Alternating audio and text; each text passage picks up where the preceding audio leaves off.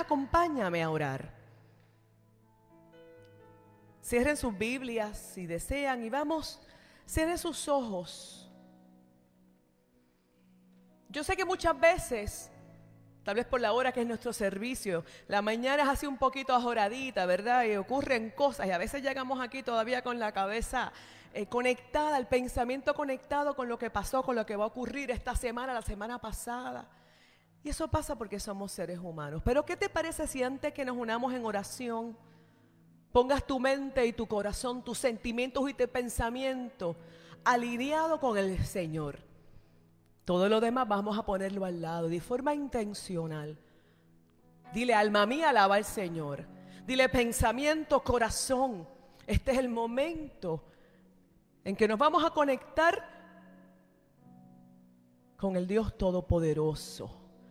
Y mientras le estás diciendo a tu mente, a tu corazón, a tus sentimientos que se conecten, que se alineen, entonces comienza a alabarle. Ahí donde tú estás, vamos a alabarle. Vamos a alabarle. Bendito sea tu nombre, Jesús. Bendito seas para siempre. No le dé gracias, no pida. Vamos a alabarle. Vamos a entrar. Vamos a entrar en alabanza delante del Señor. Vamos a tomarnos este tiempo. Te alabo, te glorifico. Bendito tú eres para siempre. Tú eres rey de reyes, tú eres señor de señores. Eres el principio, eres el fin, eres el refugio, eres el consuelo, eres el la paz. Eres la sanidad, eres la respuesta. Eres mi torre fuerte. Grande, bueno, eres fiel todopoderoso. Como decía nuestra hermana María hace poco, eres omnipotente, omnipresente, omnisciente. Todo lo puedes, todo lo sabes. No hay nada que sea imposible para ti. Alabe, vamos a alabar, vamos a alabar. Señor, te alabamos, te alabamos, Señor, porque necesitamos alabarte, mi Dios. Te alabamos, Señor, porque eh, eh, eh, agradecemos quién eres y cómo eres, Señor. Porque al conectarnos contigo en alabanza, Señor, nuestros corazones son nutridos. Nuestra vida, Señor, es levantada, Padre Santo, porque cosas hermosas pasan en mí, a través de mí, alrededor de mí, Señor, cuando yo me uno al coro celestial diciendo santo, santo, santo, pero también, Señor, cuando me uno a los miles a las miles de personas alrededor de este mundo que te alaban, que se someten delante de ti en alabanza y en adoración, Señor. Señor, alabamos tu nombre, porque reconocemos que solo tú eres Dios. Porque reconocemos, Señor, que solo tú eres bueno, que solo tú eres fiel, Señor. Yo necesito alabarte en esta tarde, Padre Santo. porque solo tú, mi Dios, eres mi esperanza. Ahora después de haberte alabado y adorado, Señor, ahora quiero darte gracias. Vamos a darle gracias al Señor porque tú has sido bueno. Porque tú nos has traído aquí, Señor. Tal vez hemos librado batallas para llegar aquí hoy, Señor, pero tú me traíste con un propósito específico en esta tarde. Porque tú, Señor, tienes planes para mí en esta tarde. Porque tú tienes una palabra específica, única para mí en esta tarde, Señor. Gracias. Tal vez porque aunque no has podido venir, esta palabra igualmente va a llegar a ti. Igualmente te va a tocar. Dale gracias al Señor porque tal vez aunque no estás aquí puedes conectarte a través de esta tecnología y recibir lo que el Señor tiene para ti en esta tarde porque no es casualidad.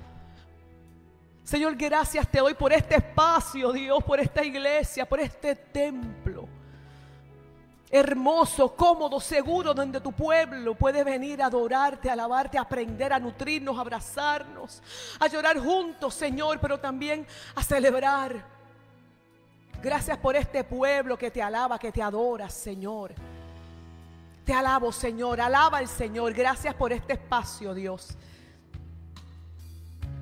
Gracias por estas devociones, gracias por los cánticos, gracias por la palabra que ya tú has puesto, que tú has escogido para que sea, Señor, predicada en esta tarde, Padre Santo. Usa a tu siervo de forma especial y maravillosa, Señor, y desde ahora haznos sensibles a tu mover. Haznos sensibles, Señor, porque ya tú te estás moviendo en este lugar. Oh Señor, yo quiero alabarte, yo quiero adorarte, pero también quiero sentirte, Señor, necesito sentirte. Oh Señor, abraza en esta tarde, Dios. Amonesta si es necesario en esta tarde. Habla, Señor. Trastoca, transforma, quebranta en esta tarde porque tu pueblo te necesita, Dios. Yo te necesito. Espíritu Santo de Dios, muévete con poder en este lugar. Pero muévete con poder en nuestras vidas, Señor. Gracias por lo que ya tú tienes para cada uno de nosotros en esta tarde, Señor. Bienvenido Espíritu Santo de Dios y una vez más gracias, porque es un privilegio venir a tu casa, Señor. En el nombre de Jesús, este pueblo dice amén. Así es, así es. Levanta tu voz y digamos este canto que dice así, al que está sentado en el trono. Al que está sentado en el trono. Al que vive para siempre siempre. Sea la gloria, sea la honra y el poder sea la gloria, sea la honra y el poder al que está sentado en el trono. Gloria, sea la honra y el poder, sea la gloria, sea la honra y el poder. Al sea la honra, la gloria y la alabanza, iglesia. Digamos en este momento, Padre, queremos conocerte el día de hoy, ir más allá, aguas más profundas. Quiero conocerte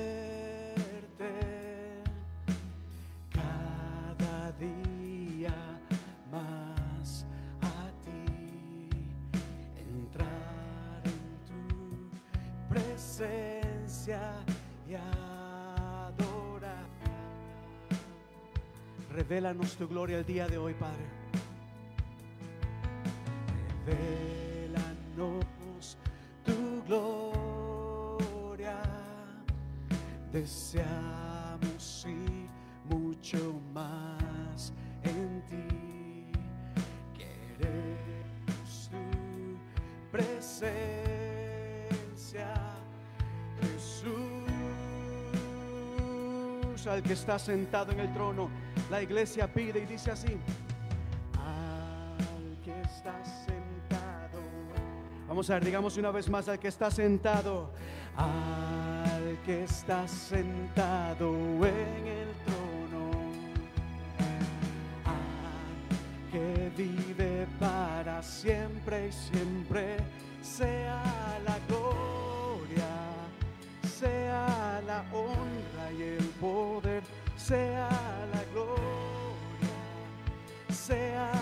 Honra y el una vez más al que está, al que estás, a él sea la honra, la gloria, la alabanza. Hemos venido, a eso hemos venido.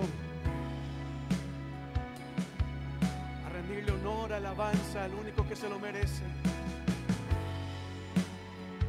Sea la honra y el poder, sea la gloria, sea, sea la gloria a Él, sea la gloria, sea la honra poder, sea la gloria, sea la honra, una vez más a Él, sea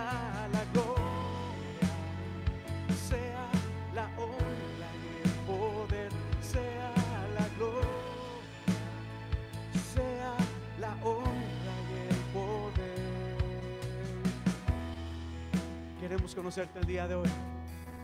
¿Cuántos dicen, reconocen la grandeza de Dios el día de hoy? Dile, Señor, tú eres grande, tú eres bueno, digno de toda alabanza. Como decía Yesenia al principio, es el momento de decir, alma mía, alaba a Jehová. Ese es el tiempo y el momento para decir, Señor, queremos más de ti, conocerte más, experimentar algo nuevo en ti el día de hoy. Que traigas revelación a nuestra vida, que traigas dirección, que traigas paz, que traigas sabiduría, consuelo, fortaleza. La alabanza desata la gloria de Dios.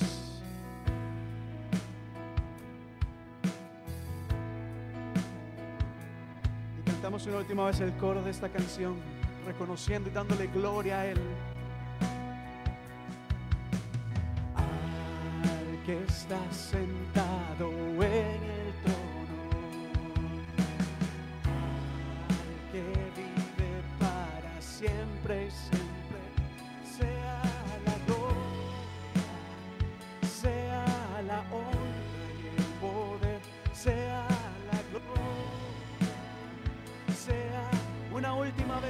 está sentado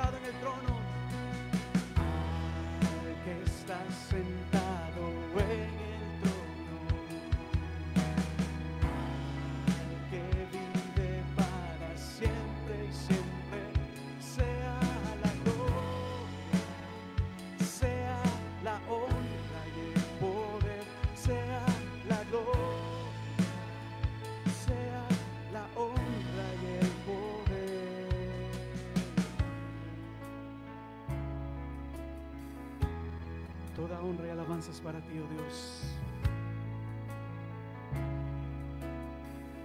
¿Cuántos pueden darle una ofrenda de aplauso a nuestro Señor el día de hoy? Aleluya. El Señor está en este lugar, iglesia. Que el Señor les bendiga el día de hoy. ¿Cómo se encuentran en esta tarde? Esta es la mejor manera de empezar una reunión como esta, alabando y glorificando el nombre del Señor. Y la Biblia nos dice y nos enseña que cuando el pueblo alaba a Dios suceden cosas maravillosas. ¿Cuántos recuerdan, recuerdan ese canto? Cuando el pueblo alaba a Dios suceden cosas, suceden cosas maravillosas. Cuando el pueblo alaba hay sanidad, liberación, se siente la presencia de Dios. Cuando el pueblo alaba a Dios suceden cosas y la gloria de Dios se derrama en medio de un pueblo que alaba y glorifica su nombre. Vamos a acompáñame con sus palmas en este momento. Y así como hemos glorificado el nombre del Señor, vamos a pedirle que Él derrame de su gloria en este lugar. La primera canción dice que se llene tu casa de tu gloria, Dios.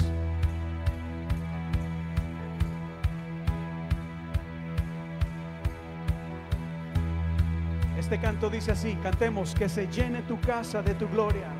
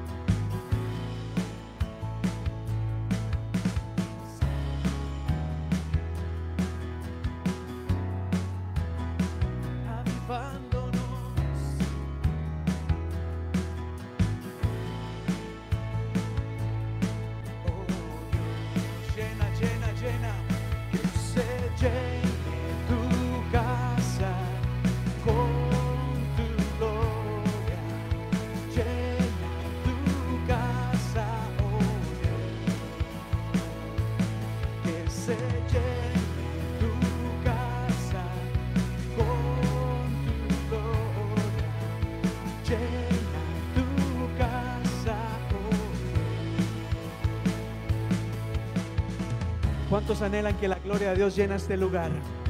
Díselo, díselo, levanta tus manos, levanta tu voz, dile, Padre, llena este lugar de tu presencia, de tu gloria. Llena esta casa, llena esta casa de tu presencia al día de hoy, trayendo sanidad, restauración, fortaleza, paz, avivamiento a nuestras vidas. Necesitamos esa unción, ese fuego de tu Espíritu Santo.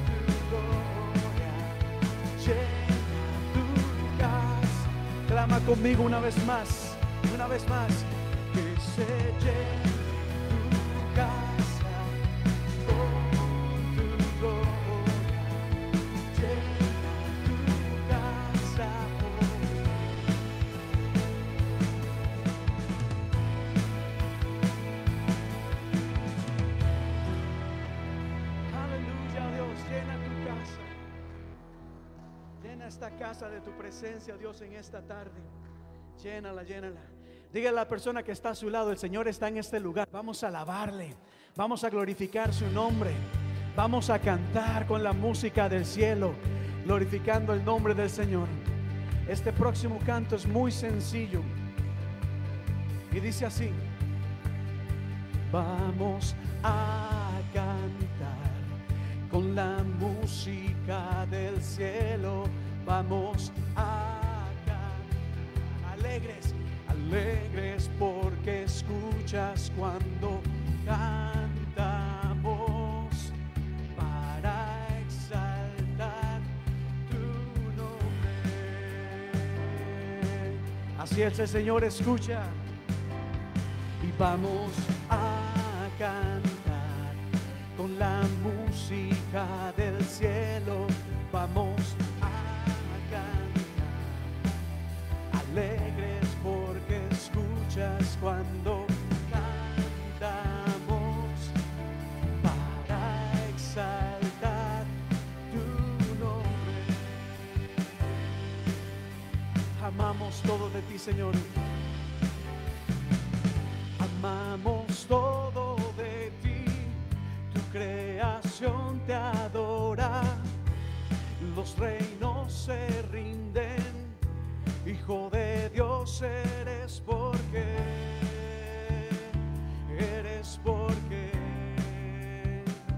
vivimos hoy. Él trae libertad a nuestra vida.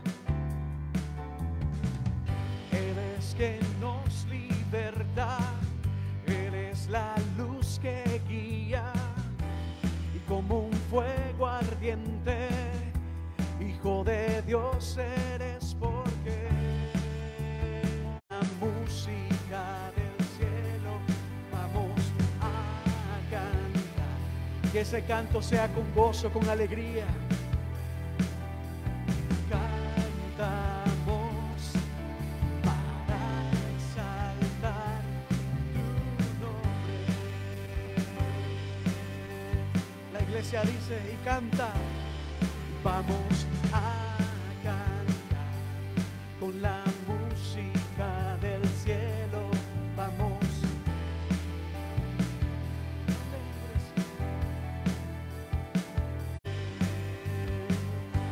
A ver, con tus propias palabras, ¿qué te parece si en este momento empiezas a alabar el nombre del Señor?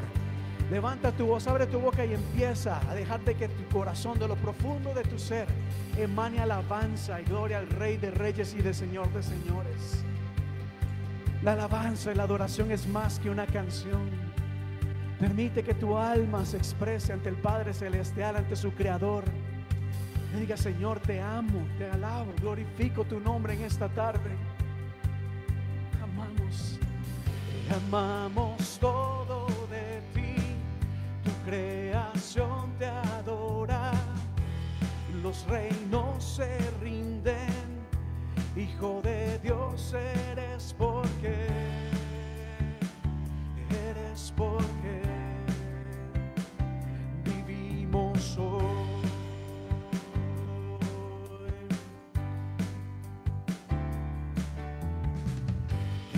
Eres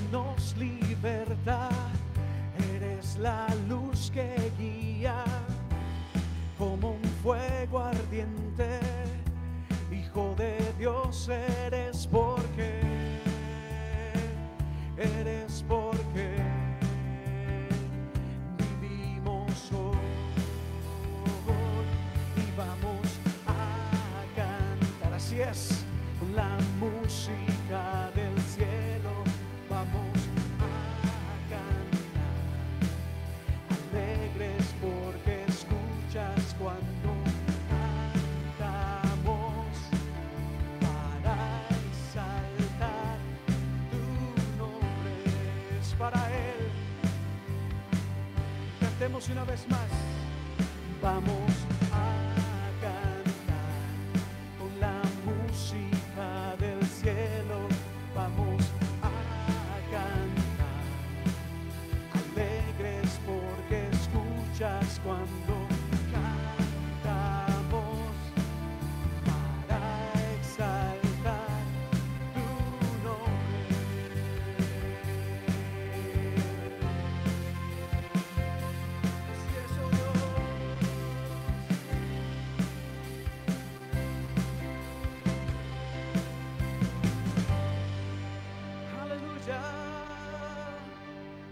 Tú eres, bendito tú eres, oh Dios.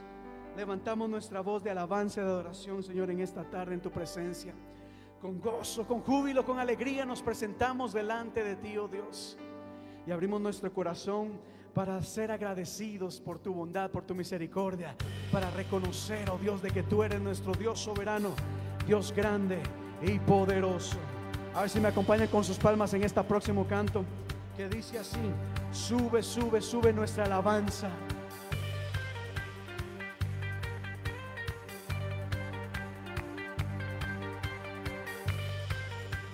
Esta canción es bien sencilla, pero le digo, le digo de una vez, tome aire para cantar.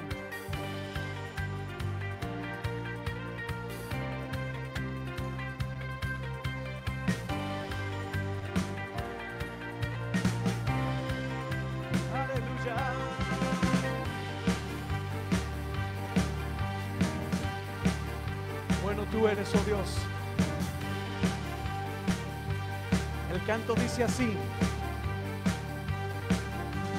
Sube, sube, sube nuestra alabanza con manos extendidas en acción de gracia, con todas mis fuerzas, alegría y danza, con vueltas en el aire y grito alabanza. Sube, sube, sube nuestra alabanza con manos extendidas en acción de gracia, con todas mis fuerzas, alegría y danza, vueltas en el aire y grito alabanza. Así es, te alabamos, oh Dios.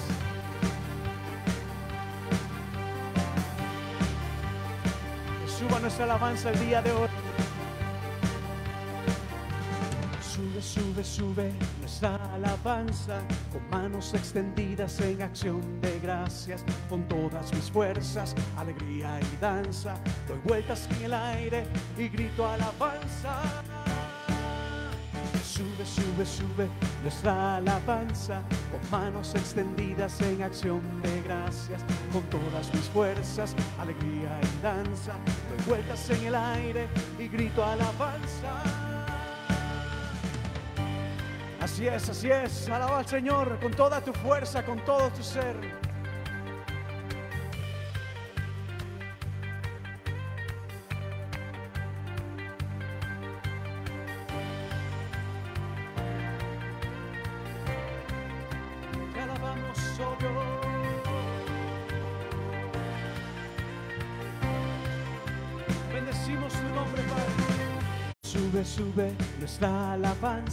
Con manos extendidas en acción de gracia, con todas mis fuerzas, alegría y danza. Doy vueltas en el aire y grito alabanza. Sube, sube, sube nuestra alabanza con manos extendidas en acción de gracias, con todas mis fuerzas, alegría y danza. Doy vueltas en el aire y grito alabanza. ¿Cuántos pueden decir gloria a Dios? La gloria sea para ti, oh Dios. Diga conmigo, aleluya, alabado sea el Señor. Aleluya. Una vez más, sube. Sube, sube, sube nuestra alabanza con manos extendidas en acción de gracias, con todas mis fuerzas, alegría y danza, vueltas en el aire y grito alabanza. Sube, sube, sube nuestra alabanza con manos extendidas en acción de gracia, con todas mis fuerzas, alegría y danza, vueltas en el aire y grito alabanza. Grita alabanza en esta tarde, iglesia. Vamos a ver, levanta tus manos al cielo el día de hoy. Levanta tus manos al cielo. Levanta tu voz. Quiero invitarte a que levantes tu voz en esta tarde. Aleluya, que suba nuestra alabanza ante su presencia. Con acción de gracia levantamos nuestras manos en adoración a Él. Te alabamos, oh Dios, bendito tú eres, Santo. Manos extendidas en acción de gracias. Con todas mis fuerzas, Señor, nos presentamos delante de ti a rendirnos, a declarar tu grandeza, tu hermosura, tu poder, oh Dios. Por un momento hemos venido también a alabar y glorificar su nombre. Abre tu voz si te cuesta. Di aleluya, alabado tú eres. Que este lugar se llene de la presencia de Dios y se llene de la alabanza a su nombre, nombre que es sobre todo nombre. Aleluya, Dios, te alabamos. Te alabamos. Él es grande, Él es grande, grande, grande y digno. Digno de toda alabanza, Padre. Bendito es el Señor. El Señor está en este lugar, iglesia. Te alabamos.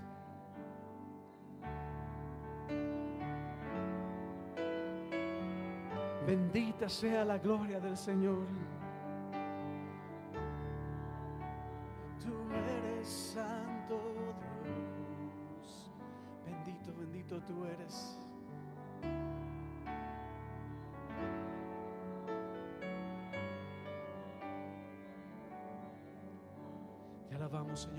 Porque tú estás en este lugar. Estás en medio nuestro.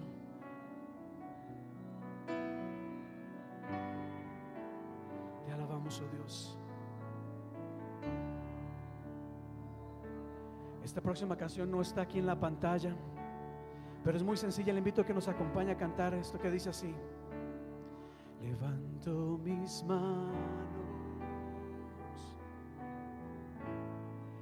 aunque no tenga fuerzas. Levanto mis manos, aunque tenga mil problemas. Cuando levanto mis manos, mis cargas se van. Nuevas fuerzas tú me das. Todo esto es posible, todo esto es posible cuando levanto mis manos. Una vez más, levanto mis manos, aunque no tenga fuerza, aunque te sientas cansado. Levanto mis manos, aunque tenga mil problemas. Cuando levanto mis manos, comienzo a sentir una unción que me hace cantar. Cuando levanto mis manos, comienzo a sentir el fuego de Dios. El fuego. Cuando levanto mis manos, mis cargas se van. Nuevas fuerzas tú me das. Todo esto es posible. Todo esto es posible cuando levanto mis manos. Aleluya. Yo sé que la vida no es fácil, iglesia. Yo sé que hay personas acá en este momento que están enfrentando luchas, adversidades, que son difíciles, son agotadoras. Trae cansancio a nuestro cuerpo, a nuestro espíritu, a nuestra mente. Pero en este momento Señor quiere llenar tu vida y ministrarte. Quiere llenarte de fortaleza. El levantar las manos es una expresión de alabanza, es decir, Señor, yo levanto mis manos en adoración a ti. Es, decir, yo te alabo a pesar de los momentos difíciles, de las pruebas, de las luchas. Estoy aquí levantando mis manos, mi voz delante de ti. Reconozco que estás en este lugar. Y la alabanza no depende de mis sentimientos, de mis emociones, de mis deseos, sino de quién tú eres. Y a pesar de la lucha y la adversidad, yo reconozco tu grandeza. Pero hay algo más acá. Cuando cantemos esta parte que dice, cuando levanto mis manos, voy a invitarle a hacer algo. Porque creo que hay personas que levantan sus manos aún con sus cargas arriba.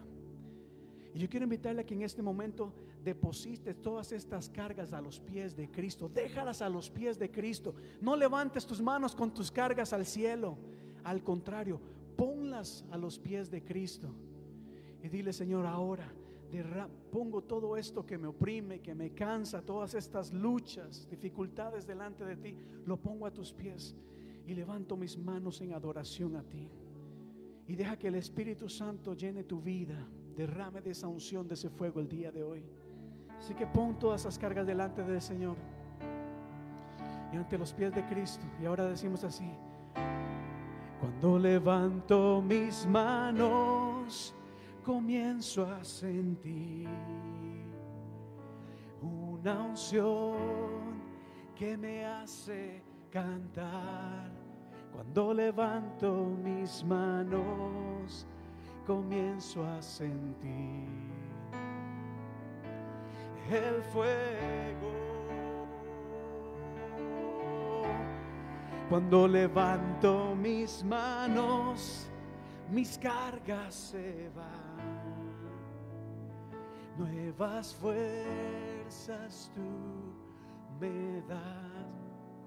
Todo esto es posible, todo esto es posible cuando levanto mis manos.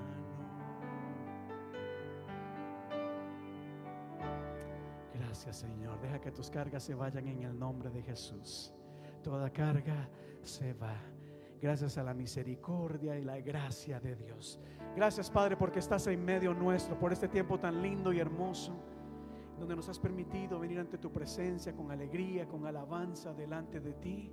Pero también gracias Padre porque hemos podido presentar y despojarnos de toda carga, toda ansiedad, todo problema y confiamos de que tú estás en control de todas las cosas. Gracias Señor te damos por Cristo Jesús. Amén y amén. Dale un fuerte aplauso al Rey de Reyes y Señor de Señores.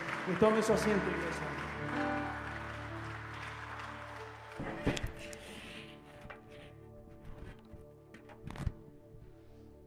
Qué lindo es alabar al Señor. Qué bendición, qué maravilla.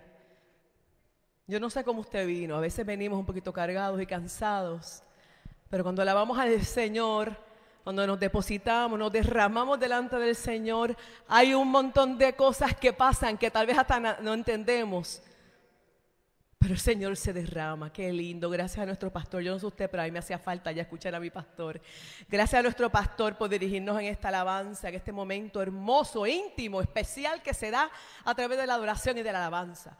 Y seguimos alabando y adorando a nuestro Señor. Esta vez, esta vez lo hacemos a través de los diezmos, de las ofrendas. Y le voy a pedir a las niñas que van a estar eh, colaborando que pasen aquí, que busquen las canastas y que comiencen a pasar. Mientras tanto, usted que nos está escuchando, nos está viendo a través de, nuestra plataforma, recuerde que si usted desea colaborar con el reino, con esta iglesia, lo puede hacer a través de nuestra página web en unos minutos, si ya no está ahí, la va a ver. Así que solamente puede, hacer, eh, puede hacerlo a través de esta página.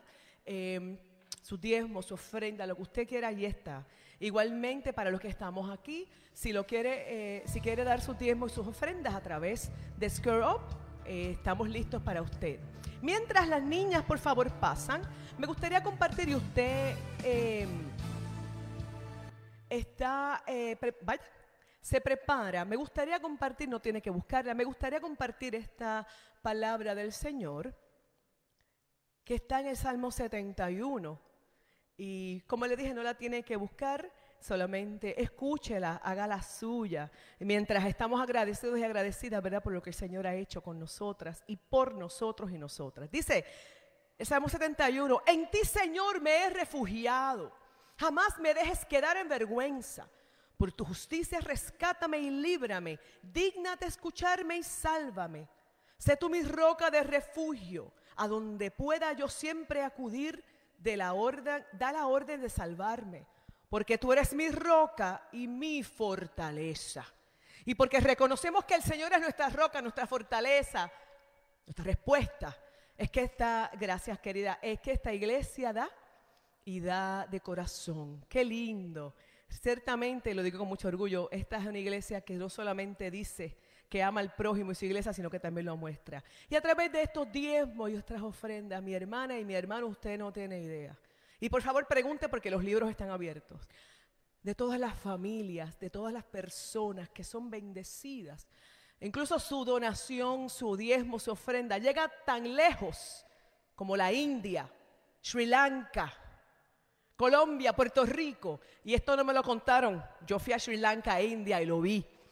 Lo que tú ofrenda, tu diezmo hace para que el reino del Señor sea ensanchado en esta tierra. Así que a, em, través de, de este espacio quiero agradecerte a ustedes que están allí y a ustedes que están aquí. Muchas gracias por colaborar en el reino. Vamos a levantarnos un momento y vamos a, vamos a darle gracias al Señor. Dale gracias al Señor. Ahí donde tú estás, levanta tu voz y dile gracias. Es más, enumera. Yo sé que no te va a dar, pero dale las gracias al Señor por lo linda y lo lindo que yo estoy, por lo que ya me desayuné, por lo que me voy a desayunar, porque hoy vine en carro o tú me dinerito para el tren. El Señor se manifiesta en lo grande y en lo pequeño, por la salud, por los hijos. Mire por este edificio hermoso, maravilloso, donde podemos reunirnos, por esta tecnología, en donde podemos, a través de ella, podemos tocar miles de personas alrededor del mundo, por la vida, por la salvación de mi alma, por el milagro que el Señor ya tiene para mí. Dele gracias al Señor, acompáñeme. Señor, gracias. Diga ahí, Señor, gracias. Gracias porque es que tú has sido más que bueno. Porque esta iglesia, Señor, es testigo de tu grandeza, de tu fidelidad. Señor, gracias. Porque a través de estos dineros, mi Dios, hemos podido hacer tanto. Señor, y gracias porque nos has llamado a hacer mucho. Y porque a través de la fidelidad de este pueblo, Señor, estamos preparados para continuar haciendo lo que tú nos has mandado hacer, Señor, que es ir a todo el mundo y predicar las buenas nuevas de salvación. Qué honor, Señor. Gracias por cada vida, por cada persona, Señor. Por su diezmo, por su ofrenda, por su tiempo, por sus talentos, Señor. Gracias. Porque este es un pueblo que de palabra te dice que te ama, pero en acción también eh, lo hace. Señor, bendice a todas esas personas, mi Dios, que diezman, que ofrendan. También las personas, Señor, que quisieran hacerlo en este momento no pueden. Señor, bendíceles sobre abundantemente, Dios, para que igualmente, Señor, puedan bendecir esta obra a través de sus diezmos y sus ofrendas. Gracias, Señor. Tú eres bueno. En el nombre poderoso de Jesús. Amén. Qué lindo el Señor. Se pueden sentar. Mientras le pedimos a los niños y a las niñas que pasen a sus clases de forma ordenada con su maestra, quisiera aprovechar unos minutitos, eh, primero para darle la bienvenida de 4 a 11 años. Sí, ah, sí, perdóname. Gracias. No se vayan niños. Mientras los niños y las niñas, ahí donde están, se levantan, porque vamos a orar por los niños y las niñas. Eh, solamente le quiero recordar que el, este sábado 9, las damas nos reunimos aquí en el templo a, partir de las 4.30. ¡Qué bendición! Esas reuniones son, eh, nosotras nos reímos, jugamos, comemos, eh, nos nutrimos a través de conversaciones sanas, hermosas, de altura y realmente nos compenetramos como mujeres de Dios. Así que venga. Y si usted todavía no ha venido, venga. De hecho, nosotras eh, aquí eh, en esta iglesia estamos siguiendo eh, de forma todavía muy estricta. De hecho, las medidas de seguridad, venga. A las 4 y 30 las damas van a estar aquí. Ahora bien, niñas y niños y los jóvenes de la iglesia, ¿se pueden poner en pie? Ahí donde usted está, póngase en pie. Mamá, papá, tío, sobrino, lo que usted tenga, ponga sus manos sobre sus niños y sobre sus niñas. E incluso si usted como yo tenemos jóvenes que no están aquí, levante su mano. Vamos a orar. Vamos a orar. Le decía a mi pastor ayer y compartía. Hay una necesidad enorme. Yo creo que mucho más grande de lo que a veces tú y yo queremos entender. Hay que hacer guerra por la vida espiritual, emocional de nuestros hijos, de nuestras hijas. Y aquí lo hacemos todo el tiempo, pero todos los primeros eh, domingos del mes oramos por los niños, las niñas y los jóvenes. Así que oremos, Señor, qué bueno tú eres. Señor, qué privilegio es haber sido escogidas, escogidos para enseñar, para guiar, Señor, para ayudar a estos niños y estas niñas, Señor, estos jóvenes. Gracias, Señor, porque algunos y algunas hemos sido escogidos para levantar a estos niños, estas niñas. Hemos sido madres, somos madres, somos padres, abuelas, tíos. Qué privilegio, Señor, es guiar a estos niños, pero qué duro, Dios. Oramos por ellos y por ellas, Señor, reconociendo que son momentos difíciles. Que ellos y ellas, Señor, pasan situaciones difíciles, Jesús. Oh Padre mío, acerco especial vallado sobre la vida, alrededor de la vida de estos niños, de estas niñas, Señor, donde quiera que se encuentren. Sella sus ojos, sus oídos, Señor, aquello que pueda dañar, que pueda ser nocivo, Señor, que pueda ser tóxico a la vida de estos niños.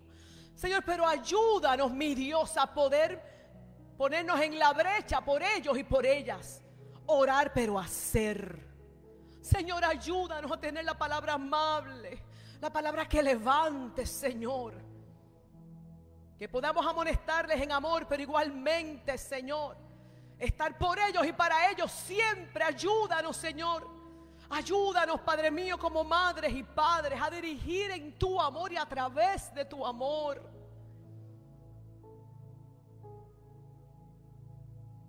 Oh Señor, mira con misericordia a estos seres que se levantan. Cuídalos allí, Señor, en las escuelas, Sé tú siempre con ellos guiándoles, Padre Santo. Protégeles, Padre mío, de todo mal, Padre Santo. Sé tú con ellos, Padre, de forma especial y maravillosa, hoy más que nunca. Estos niños, estos jóvenes te necesitan. Y nosotros como sus guías, como sus padres y madres, necesitamos de tu sabiduría, Señor, para poderles encaminar Ayúdanos, Señor, a que nuestros sí sean sí y a que nuestros no sean no. A traerlos a tu casa, Señor, y a enseñarles que solo tú, solo tú eres la esperanza, que solo tú eres la respuesta, que solo tú eres el gozo. Ayúdanos, Señor, a encaminar a estos niños que tú nos has prestado. Y gracias por sus vidas. Protégeles, cuídelas, Señor, en el nombre poderoso de Jesús. Muchas gracias. Ahora sí, los niños y las niñas pueden pasar. Aquí se ora mucho, pero que hay que orar. Es más, debemos orar un poquito más. Mientras los niños y las niñas pasan, el pastor va a estar con nosotros en unos minutos. Ahí donde tú estés, verifique su celular que esté en silencio. Ahí donde está en su casa, verifique que nada le interrumpa. Porque si usted pierde lo que el Señor tiene para usted, es porque estamos entretenidos y entretenidas porque el Señor ya escogió lo que te iba a dar y lo que me iba a dar. Así que vamos a prepararnos. Ya el Señor bendijo su palabra. Que el Señor nos haga sensibles en este momento a la palabra que ya le ha puesto en el corazón de nuestro pastor. ¿Estás lista? ¿Estás listo? Hay alegría, hay gozo, hay paz. Vamos para adelante, pastor. Gracias. Eche para acá. Gracias. Iglesia, una vez más que el Señor les bendiga. Gracias por acompañarnos el día de hoy. Gracias a ustedes que están acompañándonos también desde casa. A ustedes también les damos un saludo muy grande y una bienvenida. Y desde ahora, como decía Yesenia, les invito a que eh, vamos a disponer nuestra mente y corazón para que el Señor hable el día de hoy. Y hoy hay una palabra que el Señor ha puesto en mi corazón. Eh, me siento muy alegre, muy emocionado de compartir esta, este mensaje eh, en esta tarde. Y para esto quiero invitarle a que vaya conmigo al libro de Segunda de Reyes, capítulo 9. Segunda de Reyes, capítulo 9. Yo voy a leer de la nueva versión internacional que es la Biblia color naranja en sus bancas, pero también tengo los versos aquí atrás conmigo. Siempre anuncio el versículo con anticipación porque es bueno que aunque los versículos estén en la pantalla, también tengamos nuestra propia Biblia. Vengamos a la iglesia con nuestra propia Biblia. Eh, tomar nota, marcar, subrayar, porque hay palabras, eh, mensajes que Dios quiere hablarnos y tenemos que estar atentos a su palabra. Cuando tenga segunda de Reyes capítulo 9, diga conmigo, gloria a Dios. Bueno, empezamos leyendo. Dice la palabra así. Un día el profeta Eliseo llamó a un miembro de la comunidad de profetas y le dijo, arréglate la ropa para viajar toma este frasco de aceite y ve a Ramot de Galaad. Y cuando llegues, busca a Jehú, diga conmigo Jehú, hijo de Josafat y nieto de Nimsi. Ve a donde esté, apártalo de sus compañeros y llévalo a un cuarto. Toma entonces el frasco, derrama el aceite sobre su cabeza y, y declárale, así dice el Señor. Ahora te unjo como rey de Israel. Vamos a dejarlo ahí, pero no cierre su Biblia porque vamos a estar leyendo eh, varios versículos del verso 9. Pero acá hay algo importante que llama la atención. profeta Eliseo le dice a uno de sus profetas, ve a este lugar busca a Jehú y cuando lo encuentres, dile, Jehú, he aquí, dice el Señor, hoy te unjo. Hoy, es así, dice el Señor. Antes de avanzar, quisiera más bien retroceder un poco más en la historia. Porque si usted va más atrás de Segunda de Reyes y va a Primera de Reyes capítulo 19, usted recordará la historia de Elías en donde Elías eh, hizo descender fuego del cielo, en donde el poder de Dios se manifestó de una manera tan grande que las cosas en ese lugar empezaron a cambiar. Pero me llama mucho la atención como antes, después de, que eh, Elías hizo descender fuego del cielo, el Señor le dice lo siguiente acá a Elías, ponga atención acá. regresa por el mismo camino y ve al desierto, al desierto de Damasco. Cuando llegues allá, unge a Jezael como rey de Siria y a Jehú, hijo de Nimsi, como rey de Israel. ¿Qué les digo acá? Muchas veces el llamamiento no es lo mismo que la unción de Dios o no se presenta en el mismo momento. Ya Dios había escogido a Jehú para que fuera ungido como rey. En los planes de Dios estaba en que Jehú fuera rey de Israel. Pero no fue hasta Segunda de Reyes capítulo 9 que encontramos que finalmente Jehú fue ungido rey. Durante todo ese tiempo, Jehú ni tan siquiera tenía idea de que había sido llamado por Dios, escogido por Dios y ungí, iba a ser ungido por Dios para cumplir un propósito. Note acá esto. Hoy en día tenemos la idea, o, creo yo que estamos tan mal acostumbrados en esta sociedad tan, en donde queremos las cosas tan rápido, que queremos que el llamado, que el propósito, que la unción se dé todo mismo en el mismo lugar, en el momento. Ya hoy Dios me llamó, ya Dios hoy me ungió y ya voy a dar, voy a dar ese paso al frente para cumplir el propósito. Pero muchas veces nos encontramos de que aunque Dios ya tiene en plan o ya ha escogido a la persona, hay que pasar un tiempo y un proceso para que la persona sea ungida por Él y así llevar a cabo la voluntad de Dios. No sé si usted recordará también la historia de David en Samuel. ¿Qué le dijo David a Samuel? Ve que yo ya he escogido a una persona para que sea rey.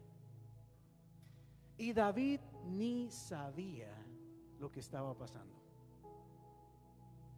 Muy probablemente David nunca se imaginaba que él iba a llegar a ser rey. ¿Cómo? Si él estaba cuidando ovejas. Si él tenía un trabajito ordinario, simple. Pero ya estaban los planes de Dios.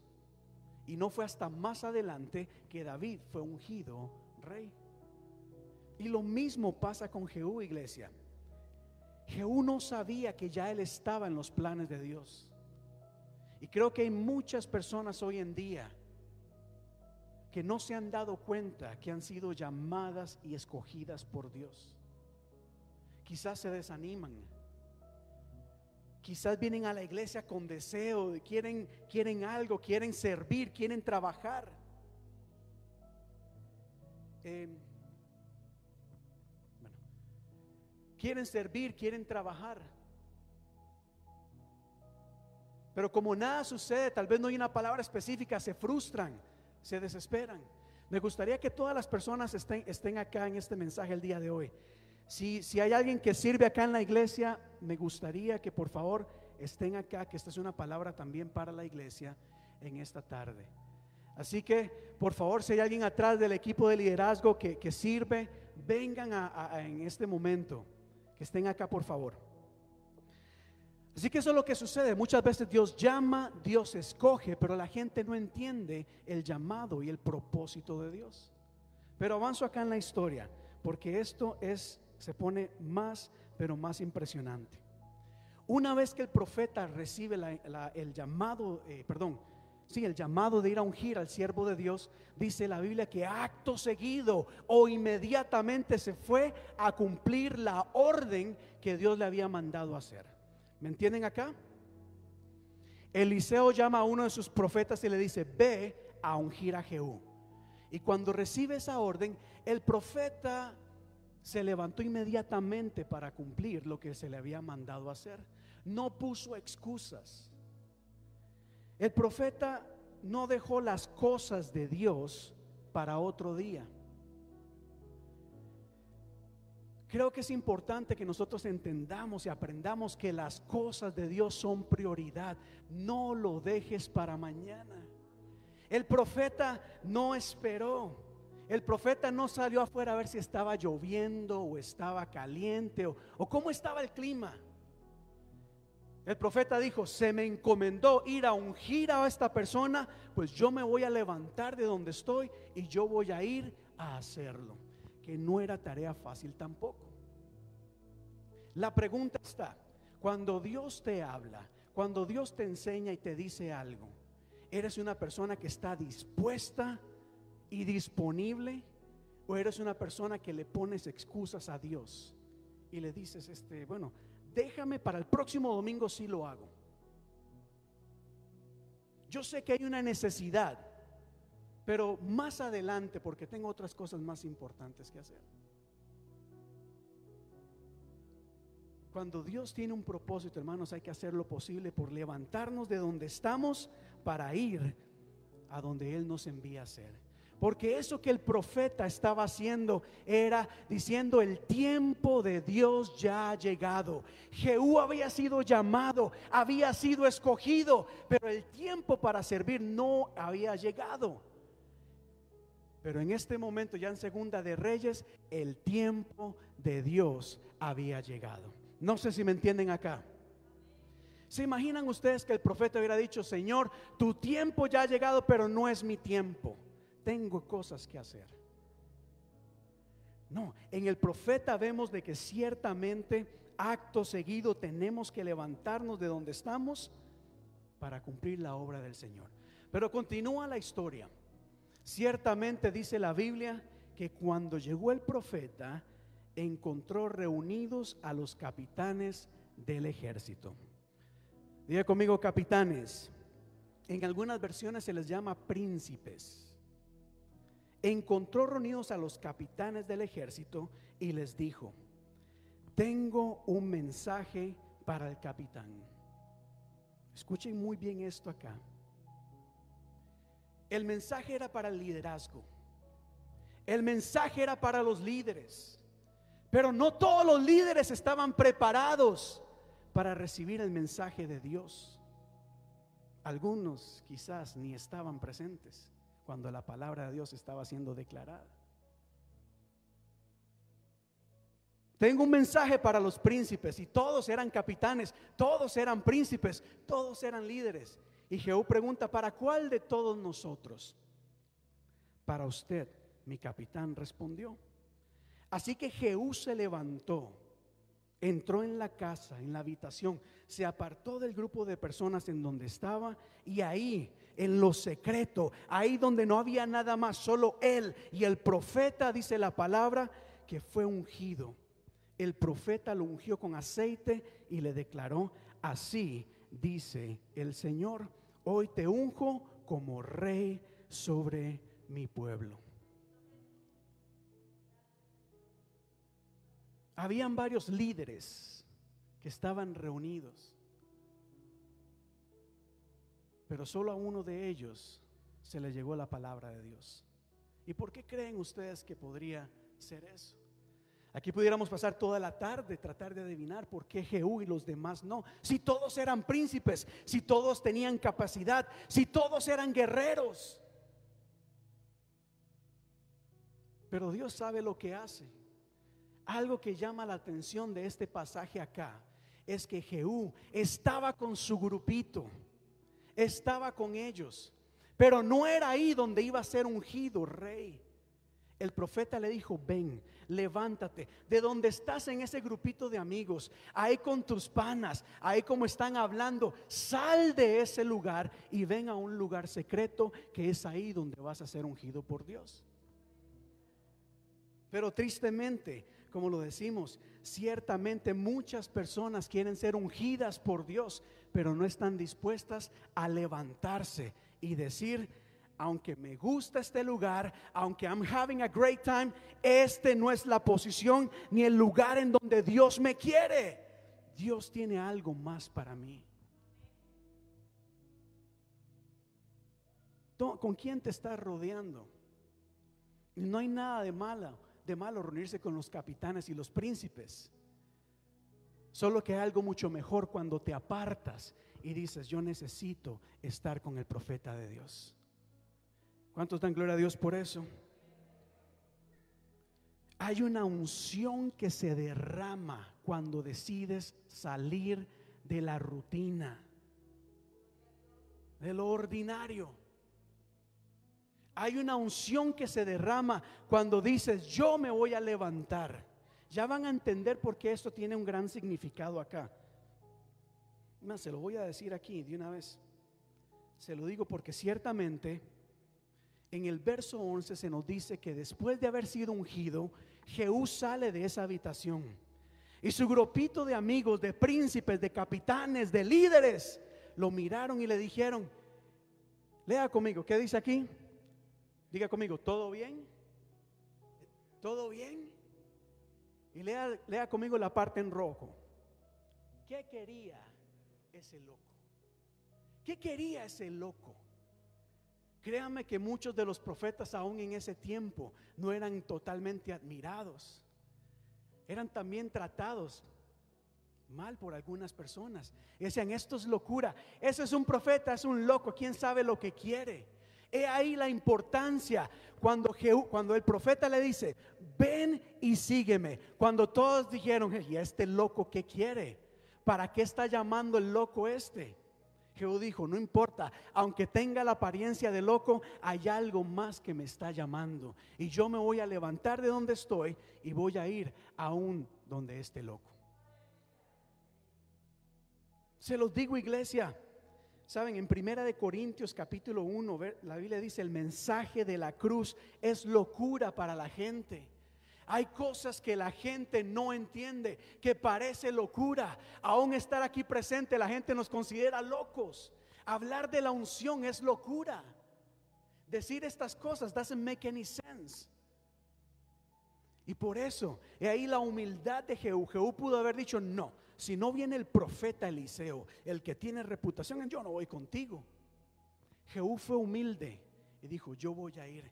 Y ahí, en ese lugar, donde nadie lo esperaba, donde nadie lo imaginaba, ni Jehú mismo se lo imaginaba, fue ungido por Dios. Ahora te pregunto, ¿estás dispuesto, estás dispuesta a levantarte de donde estás e ir a esa habitación donde estás a solas con Dios? ¿O tienes otros planes? ¿O tienes otros planes?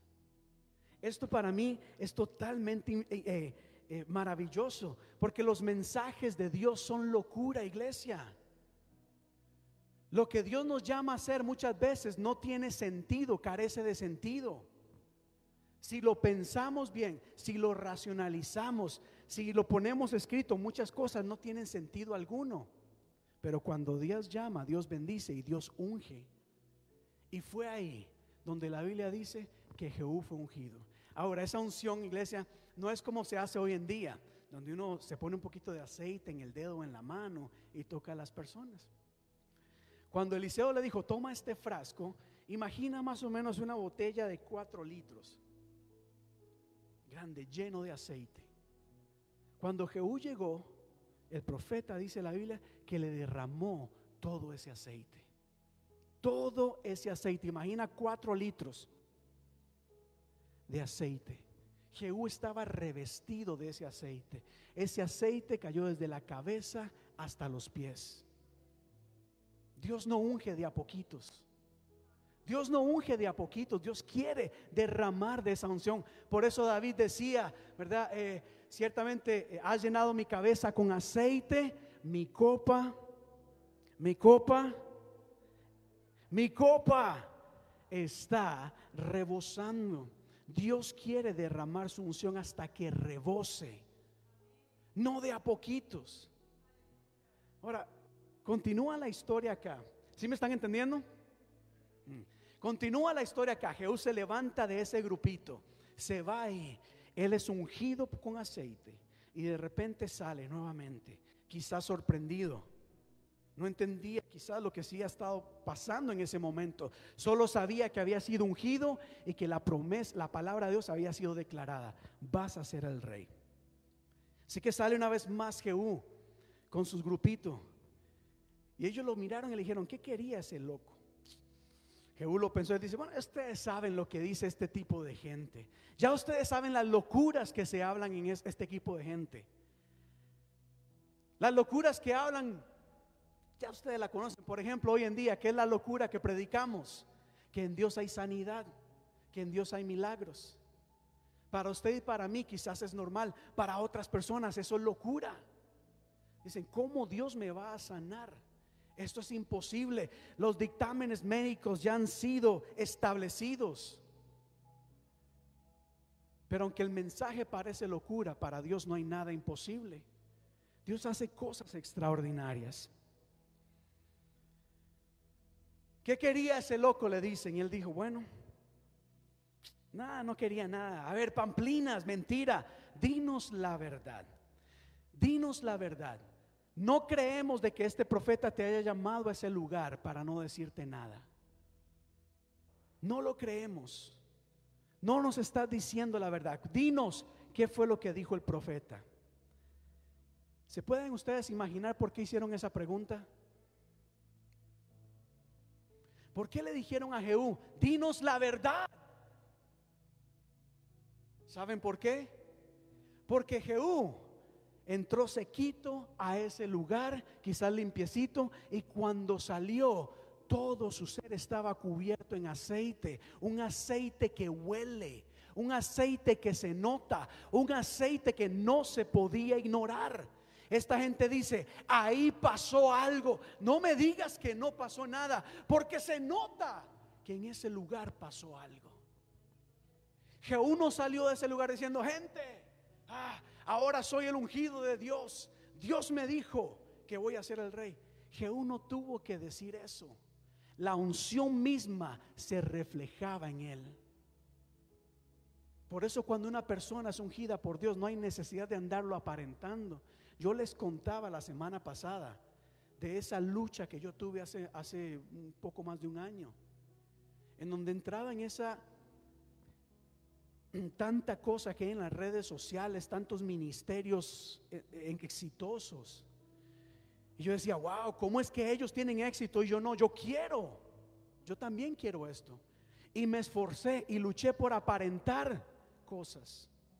Pero al final Dios me dio, me, me fue enseñando de que no hay que aparentar nada. Cuando una persona es ungida por Dios, el Señor va a respaldar al ungido de Dios. Yo no tengo que hacer nada. Yo sé, estoy seguro, es mi convicción que Dios me ha ungido. Y si estoy en este lugar es porque Dios me ha ungido.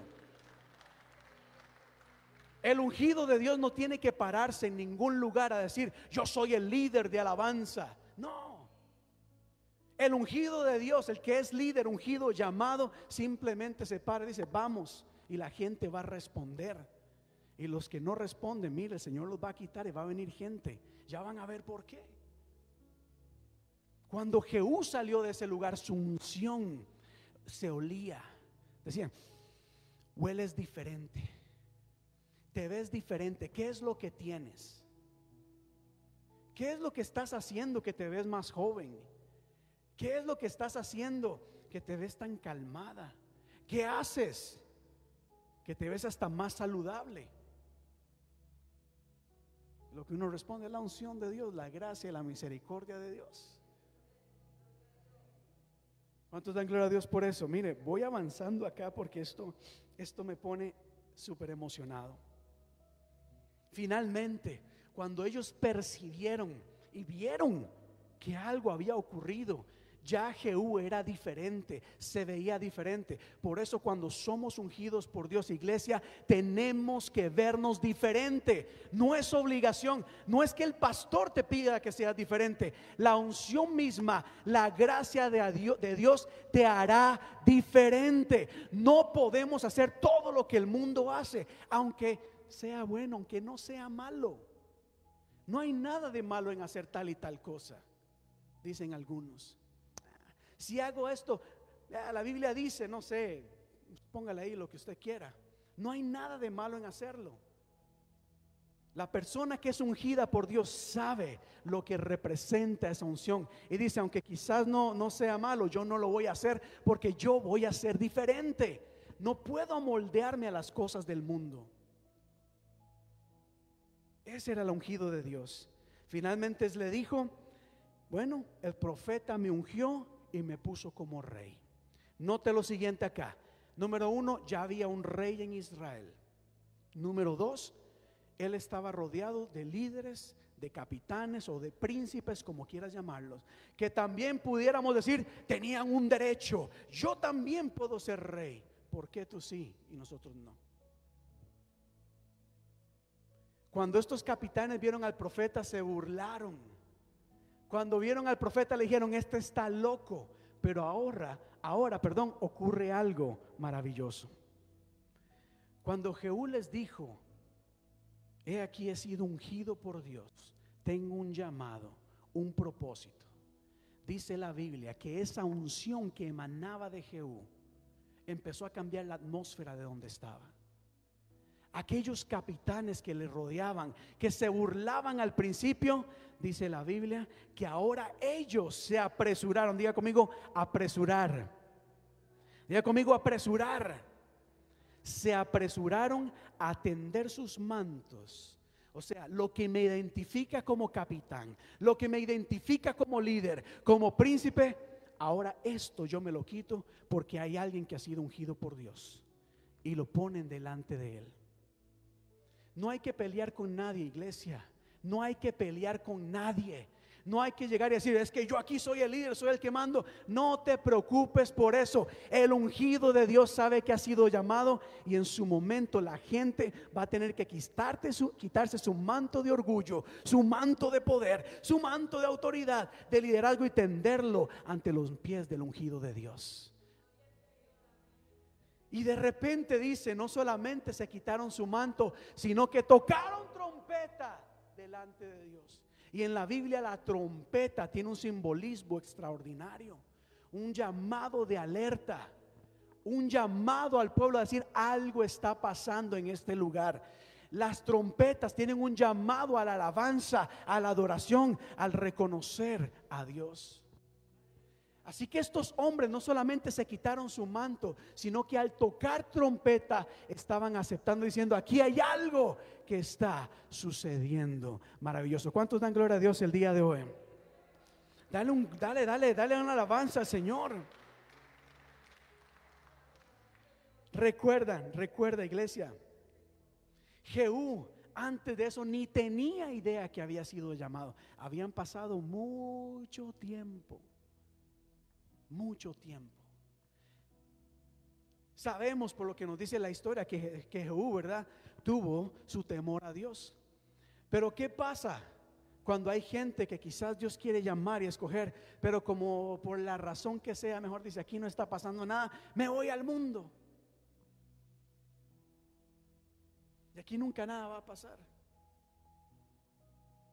Hay gente que empieza a buscar de Dios y le dice, Señor, úsame. Y yo sé que el Señor mira y dice, claro que te voy a usar. Serás mi instrumento, pero todavía no. Y como pasa el tiempo, la gente dice, ah, ya llevo mucho tiempo. Pastor, ya llevo mucho tiempo en la iglesia. Y, y nada, ¿qué pasa aquí? Hay un tiempo para todo. Y así hay muchas personas que se han apartado del camino de Dios por no aprender a esperar. Iglesia, hay cosas maravillosas. Jehú fue ungido. Aquí ya quiero hacer un paréntesis, porque la unción de Dios no es, no es algo que ocurre solamente en la iglesia, en donde podemos tener experiencias, sentir algo bonito, caer. Cuando Dios unge es con un propósito. Diga conmigo propósito. Dios no nos unge solamente para darnos una emoción. La unción de Dios es valiosa, es preciada. Y por eso hay que tomarla con mucha seriedad. Si Dios te unge, hay que responder de acuerdo a esa unción de Dios. Jehú había sido ungido y llamado para generar un cambio en esa región.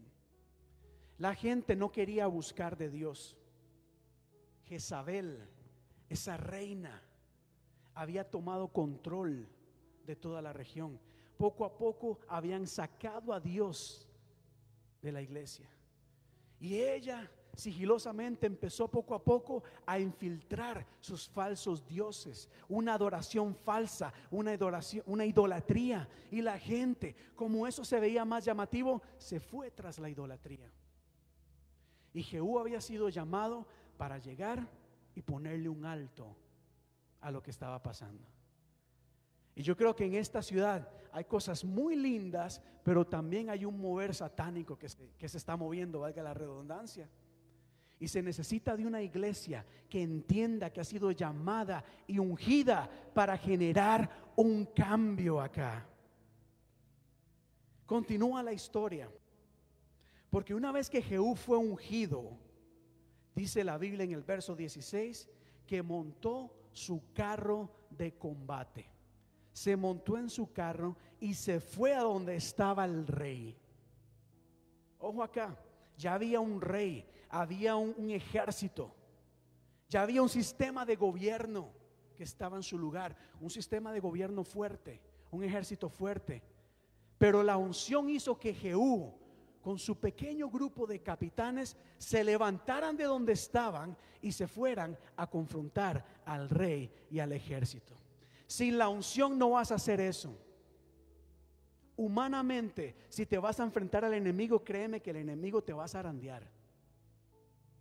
Y muchas veces la iglesia misma se ha quedado estancada por temor, porque están pensando humanamente y dicen, ese proyecto está muy difícil, no se podrá hacer, la situación está difícil, no hay recursos, no hay gente. Y cuando se dice eso es porque no han entendido de que tienen la unción de Dios. Cuando hay alguien ungido, entiende lo que dice la Biblia. No es con espada ni con ejército, sino con el Santo Espíritu de Dios. Jehú no tenía conexiones. Jehú no tenía un gran ejército. Jehú no tenía casi nada. Pero aún así, dice la Biblia, que se montó en su carro de combate y fue a donde estaba el rey. La unción que tenía Jehú le hizo entender que el plan de Dios tenía que llevarse a cabo. ¿Me están entendiendo acá? Avanzamos. Ya voy terminando. De repente cuenta la historia que ya donde está el rey, a lo lejos ven alguien que viene. A lo lejos. El guardia, el centinela a lo lejos ve que alguien viene. Oh, algo está pasando acá. Por allá viene alguien. Cuando dice de tropas, créame que no era una gran tropa, no era un gran ejército, era un grupo pequeño. De repente cuando el, el, centinela ve que alguien viene, llama y dice, hey, se acercan gente, ahí viene gente, póngase en alerta. Y el rey entonces dijo, oh, ¿qué es eso? ¿Quién viene acá? ¿Qué es lo que pasa? Así que, el, así que el rey, que era el enemigo, empezó, fue y mandó mensajeros para preguntarle si venía en son de paz. ¿Qué quiere decir esto, iglesia? Que cuando empezamos a actuar en la unción de Dios, bajo el llamado de Dios, el enemigo, mire, va a notar que algo está pasando. Y lo primero que el enemigo va a hacer es, a ver, voy a enviar un mensajero a ver qué es lo que está pasando acá. Y yo creo que hoy en día el enemigo manda mensajeros porque ya ni se la cree. Por mucho tiempo se ha levantado gente que dice, uy, sentí algo, un llamado, una unción, y empiezan muy contentos, pero al tiempo se desinflan y se van. Por eso el enemigo dice, voy a, ver, voy a mandar un mensajero a ver cuál es la intención, a ver qué es lo que está pasando acá. Hay gente que se levanta, ah, el Señor me ha llamado a levantar un grupo de intercesión, un grupo profético. Uh, y uno dice, uy, el enemigo va a temblar. El enemigo puede temblar, pero yo creo que se ha acostumbrado quizás a personas o ministerios que empiezan muy contentos, pero después se desinflan. Que empiezan muy animados y después se van apagando. Ya no es lo mismo. Antes, antes cuando tocaban la guitarra, usted veía al guitarrista contento y ahora lo ve como Por eso el enemigo dice, voy a primero mandar un mensajero, ni tan siquiera voy a perder mi tiempo. Vamos a ver qué es lo que quiere esta persona.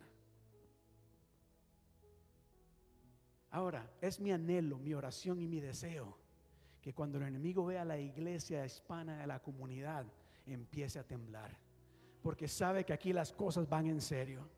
Porque sabe que aquí, cuando se dice vamos a hacer algo, lo vamos a hacer. Vamos a orar, vamos a orar. Vamos a buscar de Dios, vamos a buscar de Dios cuenta la historia, ¿verdad? Que ciertamente el enemigo va y manda un mensajero. Otra cosa que el enemigo hace cuando, manda mensajes es número uno a tratarnos de cuestionar nuestras intenciones. El enemigo dice, ¿qué, qué, qué es realmente lo que tú quieres? ¿Por qué vienes a este lugar? ¿Quién te ha enviado? ¿Vienes de parte de Dios? ¿Vienes por tu propia carne? What's happening? Y cuando escuchamos el mensaje del enemigo, mire, el enemigo nos engaña, el enemigo nos confunde, el enemigo nos debilita. Y por andar hablando, muchas veces nos perdemos de lo que Dios tiene para nosotros. Cuenta la historia que fue el mensajero y llega donde está Jehú. Y le dice, Jehú, el rey manda decir, ¿qué es lo que está pasando? ¿Por qué vienes para acá? ¿Y qué fue lo que respondió Jehú? Dígalo conmigo en voz fuerte. Digámosle a la cuenta de tres. Uno, dos, tres. ¿Y a ti qué te importa? Una vez más. Uno, dos, tres. ¿Y a ti qué te importa? ¿A ti qué te importa? Más bien, vente y ponte detrás mío. Iglesia, no pierdas el tiempo hablando y discutiendo con el enemigo. No pierdas el tiempo. Estoy seguro que cuando la iglesia se levanta, el enemigo va a querer establecer un diálogo contigo. ¿Y qué te parece si tenemos un diálogo con respeto? Vamos a tratarnos con respeto acá. ¿Cuáles son, cuáles son tus intenciones? ¿Qué es lo que podemos hacer? Hablemos en son de paz. Busquemos una solución a este asunto. Que eso es lo que pasa hoy en día. La iglesia se levanta y ahora el enemigo dice, no, no, no, primeramente hablemos un diálogo. Hay que comprendernos, hay que aprender a valorar los diversos pensamientos, etcétera, etcétera. Pero en Jehú aprendemos que con el diablo no hay que dialogar. El diablo te dice, hablemos, pero por detrás está robándote, por detrás está destruyendo tu familia, por detrás te está secando espiritualmente, por detrás quiere llevarte a la ruina. Va a tener la apariencia, hablemos, es paz lo que tú quieres, podemos hablar. Y con el diablo no hay que tener diálogo, hay que decirle a ti qué te importa. Más bien le dice Jehová al mensajero, más bien, tú vienes en nombre del enemigo, ponte detrás mío, porque hay algo que está pasando, hay algo que va a pasar en esta ciudad, hay algo que va a cambiar. Está en si te quedas allá con los demás o te pones detrás del cambio de lo que Dios está haciendo. Wow, avanzo. Así que el centinela está viendo la conversación y de repente el rey le dice, hey, ¿qué está pasando? Le dice, pues no sé, rey. Lo que sí sé es que el mensajero iba y allá se quedó. El mensajero que tú enviaste allá se quedó y ahora viene como parte del ejército de Jehú. Ya el enemigo empieza a pensar, uy, ¿ahora qué vamos a hacer? Así que ahora el rey mandó otro jinete, otro mensajero. Vamos a ver, a ver si esto va en serio. Y lo mismo, el mensajero le dice, Jehú, ¿cuáles son tus intenciones? Y Jehú le dice, a ti, ¿qué te importa? Piénsalo bien. O te quedas de aquel lado o te unes a lo que Dios está haciendo. Y de igual manera, cuenta la historia, sigue aquí en el verso 20, que el centinela mira y dice, eh, rey, pues te digo, el mensajero llegó. El mensajero llegó, pero él tampoco va a regresar. Él se quedó con ese grupo de personas que han sido ungidas por Dios. Ay, ay, ay. Y de repente el centinela pone mucha atención y dice, wow, ¿y sabes qué, rey? Yo creo que ese grupo de personas, en ese grupo viene el carro de Jehú, porque como viene, viene como loco. ¿Saben qué hace la unción de Dios, iglesia? Eh, la unción de Dios nos hace actuar de manera que el mundo no entiende de manera que es irracional. La persona que está ungida por Dios no se rige eh, por lo que el, ser humano determina, sino por lo que Dios ya ha determinado. Y Jehú iba con ganas, Jehú iba para adelante, Jehú sabía que había sido ungido por Dios e iba a confrontar a ese rey. Jehú no iba ahí suavecito tomándose el tiempo con delicadeza, él iba como un loco el Señor me ha llamado a hacer esto y como un loco voy a actuar, como un loco voy a predicar, como un loco voy a cantar, como un loco voy a servir, como un loco voy a dirigir los grupos de alcance, como un loco voy a dirigir los grupos de mujeres, como un loco voy a trabajar, aunque la gente no entienda. Las cosas de Dios son locura. Hoy en día hay una iglesia muy pasiva y necesitamos gente locos por Cristo que cuando la gente no ve, mire, los capitanes vieron a Jehú y dijeron, hmm, este tipo tiene algo diferente, mire, se le nota la unción. Y allá el enemigo de lejos dijo, allá ese hombre se ve algo diferente, viene como un loco y viene con todo. Si el enemigo te ve, ¿qué diría? Lo dijo ahí. Avanzo acá. Finalmente, el rey respira y dice, a ver, enganche, preparen mi carro preparen mi carro. Y así lo hicieron. Y enseguida Jorán, el rey de Israel, y Ocosías, el rey de Judá, cada uno en su carro, salieron y se encontraron con Jehú. El enemigo primero mandó mensajeros. Y como vio que los mensajeros no pudieron sacar a Jehú de su camino, ahora el enemigo mismo salió a encontrarse con el ungido de Dios. La persona que es ungida por Dios entiende también de que el enemigo mismo va a salir a su encuentro. Porque el enemigo no se va a quedar calmado. El enemigo no se va a quedar quieto. El enemigo dice, yo soy el rey de este lugar. Esta tierra me pertenece. Esta familia me pertenece. Estas finanzas son, mías. Yo gobierno sobre este lugar. Créeme que el enemigo se va a levantar y va a salir y va a enfrentarte. Y si una persona no está preparada y no entiende la unción de Dios, lo que pasa muy frecuentemente, que más bien salen corriendo, huyen, abandonan los caminos de Dios. ¿Cuántas personas ungidas de Dios hay aquí en esta noche, en esta tarde? Y llega finalmente el rey, se le acerca y una vez más enfrenta a Jehú y le dice, a ver, ¿Con qué vienes? ¿Cuál es tu intención? A lo cual Jehú lo enfrentó y le dijo, el rey le dijo, puede haber paz, vienes en son de paz. Y Jehú le dice, ¿cómo puede haber paz en este lugar? Mientras haya tantas idolatrías y hechicerías de tu madre Jezabel. ¿Cómo puede haber paz en este lugar si, si aquí hay idolatría? Si aquí hay hechicería, si aquí hay adulterio, si hay fornicación, si aquí se permite de todo, aquí se adoran otros dioses, ¿cómo esperas que haya paz en este lugar? Pero note la manera en que Jehú le dijo esto al rey. Jehú no se sentó a dialogar, a tener una, una conversación amable. Mira, es que hemos estado notando que en los últimos años la cosa ha cambiado. Nosotros entendemos de que ustedes creen en otros dioses y pues queremos ser respetuosos de eso y no sé, tal vez llegaron a algún acuerdo. No, Jehú le dijo, ¿sabes qué?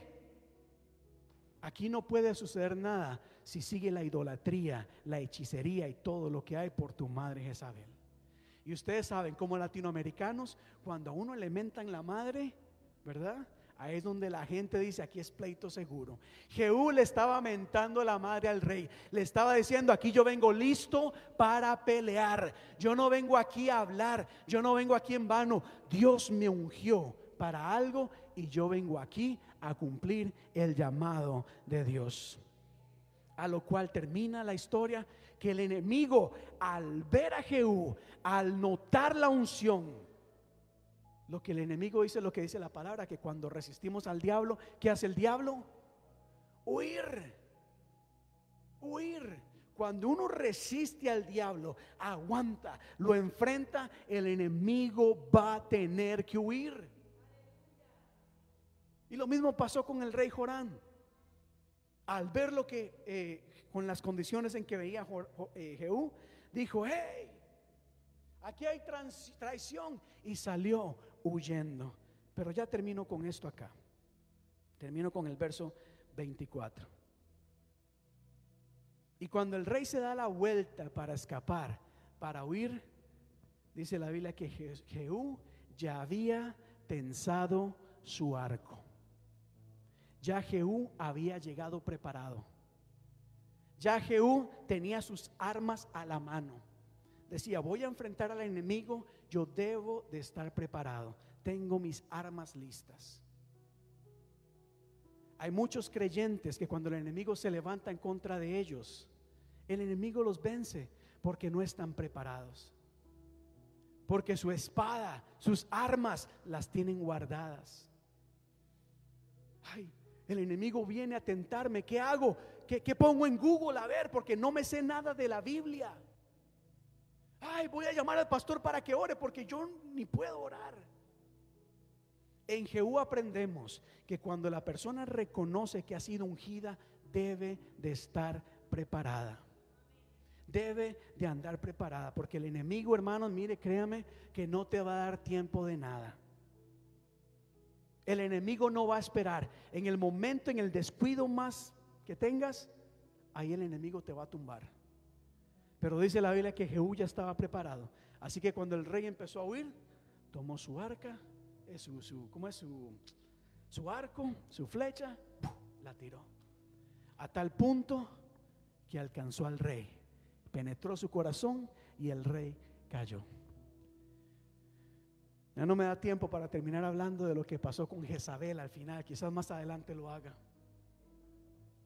Pero el punto que quisiera compartir con ustedes ya para concluir y quisiera orar es que entendamos el valor de la unción que entendamos, por más que a mí me, gustaría venir acá y decir, venga, vamos a ungir a todas las personas, venga, yo te unjo, vamos a ungir. La unción es algo preciado que uno no puede andar gastando por todo lado. De hecho, el aceite que se utilizaba para ungir era un aceite especial que tenía medidas especiales. Y Dios prohibió cualquier réplica, cualquier copia por cualquier otra para cualquier otra razón. Dios dijo, hay un aceite especial, una unción especial y un propósito especial. Y la persona que es ungida, hermanos, tiene que aprender a caminar bajo esa unción. Bajo esa unción. Entendiendo que no es con espada ni con ejército, sino con el Santo Espíritu de Dios. No es uno quien está acá. Cuando la persona está ungida, sabe que es Dios que respalda todo lo que se hace. Y les comparto esto porque sí creo y es mi anhelo y le pido al Señor que podamos entender el valor de la unción y que en su amor y misericordia el derrame de esa unción sobre nosotros, esa unción que empiece a, a generar un cambio en nuestras vidas y a nuestro alrededor. ¿Cuánto les gustaría un cambio en sus vidas? No, ¿cuánto le gustaría un cambio? Yo lo anhelo cada vez más. Esa unción que cambie la enfermedad en sanidad. Esa unción que aquellas personas que están atadas, cautivas, puedan encontrar libertad en Cristo Jesús. Escuché a una, un mensaje, una pastora que me impresionó bastante. Y ella lanzó la pregunta y lo dijo con todo respeto, dice, Hoy en día tenemos una iglesia muy moderna, muy moderna, pero un mundo que continúa igual de cautivo, porque se han afanado por seguir luchando con herramientas humanas y no han entendido el valor de la unción. No han entendido que cuando Dios llama, Dios quiere hacer algo maravilloso y extraordinario. Quiero invitarle a que se pongan en pie en esta tarde. Dios es grande y maravilloso. Y aquí hay una unción, aquí hay una unción. Ciertamente eh, hay que entender que Dios llama y Dios sabe lo que hace y cómo lo hace. Muchas veces no entendemos, pero Dios también unge. Yo creo firmemente de que hay personas que Dios quiere llamar y quizás ya ha llamado, pero no han entendido que hay que esperar para ser ungidas por Dios. Quizás se han distraído, quizás han perdido el tiempo en otras cosas, han puesto su enfoque en otras cosas y han olvidado de que Dios tiene más para ellas. La semana pasada empezamos hablando de ir a aguas más profundas, ir más allá. Cuando Jesús le dijo a Pedro, ve aguas más profundas, es decir, no te quedes en la orilla, hay más, anímate, arriesgate a ir más profundo, sé como el minero, empieza a excavar, a ir más hondo, en la superficie no vas a encontrar nada, atrévete. El Señor también dice, debes de ser como Jehú, ser valiente levantarte de ese círculo en donde estás. No tengas temor a que se burlen de ti. No tengas temor a que te critiquen. No tengas temor a que te digan que ah, ya se volvió tan aburrido, tan aburrida. Antes ah, salíamos, disfrutábamos. Ahora no, ahora se volvió todo serio, todo amargado. No. Muchos no van a entender la unción de Dios. Pero aquella persona que la entiende va a caminar en la unción sabiendo de que Dios está haciendo algo y va a hacer algo maravilloso. Tiempo de cambio. ¿Cuántos quieren tiempo de cambio en sus vidas, en sus familias? Empieza a decirle, Señor, gracias por tu amor, misericordia. Sé siempre agradecido. Toda oración empieza con acción de gracias. Empieza con acción de gracias. Porque aún la salvación hay que entender de que no la merecíamos. Es por amor, por gracia y misericordia que Cristo, la salvación, nos ha, alcanzado. Así que todo lo empezamos con acción de gracias. Pero el día de hoy hemos estado hablando de la unción de Dios. Ese aceite que Dios quiere derramar sobre aquellas personas que están dispuestas a salir de donde están, a levantarse, a marcar la diferencia. Aquellas personas que entienden que no podemos seguir haciendo las cosas de la misma manera. Hay que confiar cada vez más en el Señor. Aunque parezca locura, aunque no entendamos, aunque no entendamos, en Jehú aprendemos de que cuando le creemos a Dios y caminamos en fe, Dios nos usa para cambiar países enteros. Dios nos usa para erradicar la idolatría. Dios nos usa para sanar enfermos. Dios nos usa para traer libertad. Dios nos usa para ministrar personas. Tantas personas que están eh, eh, sumergidas en la depresión, en la ansiedad, en la tristeza. Lo que no necesitan un taller, lo que necesitan es la unción y el poder de Dios que traiga libertad. Los talleres nos ayudan a entender, claro, a aprender, pero hay gente que lo que no necesita es una clase más, lo que necesita es una oración ungida de Dios para que toda cadena de opresión, todo engaño del enemigo, toda atadura se rompa y caiga en el nombre de Jesús. Todo velo de engaño tiene que caer en el nombre de Jesús. Padre, te damos gracias porque tú estás en este lugar, porque tú estás en medio nuestro. Gracias, oh Dios, porque tu mirada está sobre este lugar. Tu mirada está sobre esta iglesia, oh Dios. Creemos, creemos, oh Dios, creo firmemente que tú has llamado a esta congregación, este liderazgo, para servirte. Esta iglesia para hacer algo diferente, para movernos en una dimensión, una dimensión diferente para romper con la rutina, para romper con lo ordinario, para salir de la orilla e ir más allá, oh Dios. Lo creo, lo aceptamos, lo recibimos en el nombre de Jesús, pero asimismo nos sometemos delante de ti. Padre, queremos estar alineados a tu voluntad, a cumplir tu santa, bendita y perfecta voluntad, oh Dios pongo delante de ti a cada persona que está en este lugar, cada persona que nos está acompañando, cada persona, oh Dios, que es parte de esta iglesia. Yo te pido, Señor, que así como aquellos capitanes, aquellos príncipes, aquellos líderes, Señor, notaron la unción, puedan, Señor, también ser parte de este espíritu que estás poniendo en este lugar que podamos movernos en una misma dirección, aunque esa dirección sea un reto grande, aunque esa dirección sea un camino que nos lleve a enfrentar la oposición o al enemigo, sea lo que sea. Entendemos asimismo que cuando vamos alineados a tu voluntad, entendemos el valor, el poder de la unción, Señor, sabemos de que tú no nos abandonarás y tu palabra se llevará a cumplir. Te pido Dios, anhelamos esa unción maravillosa que venga a cambiar nuestras vidas. Esa unción que venga a cambiar nuestra manera de pensar. La unción, hermanos, mire, la unción cambia tu manera de pensar.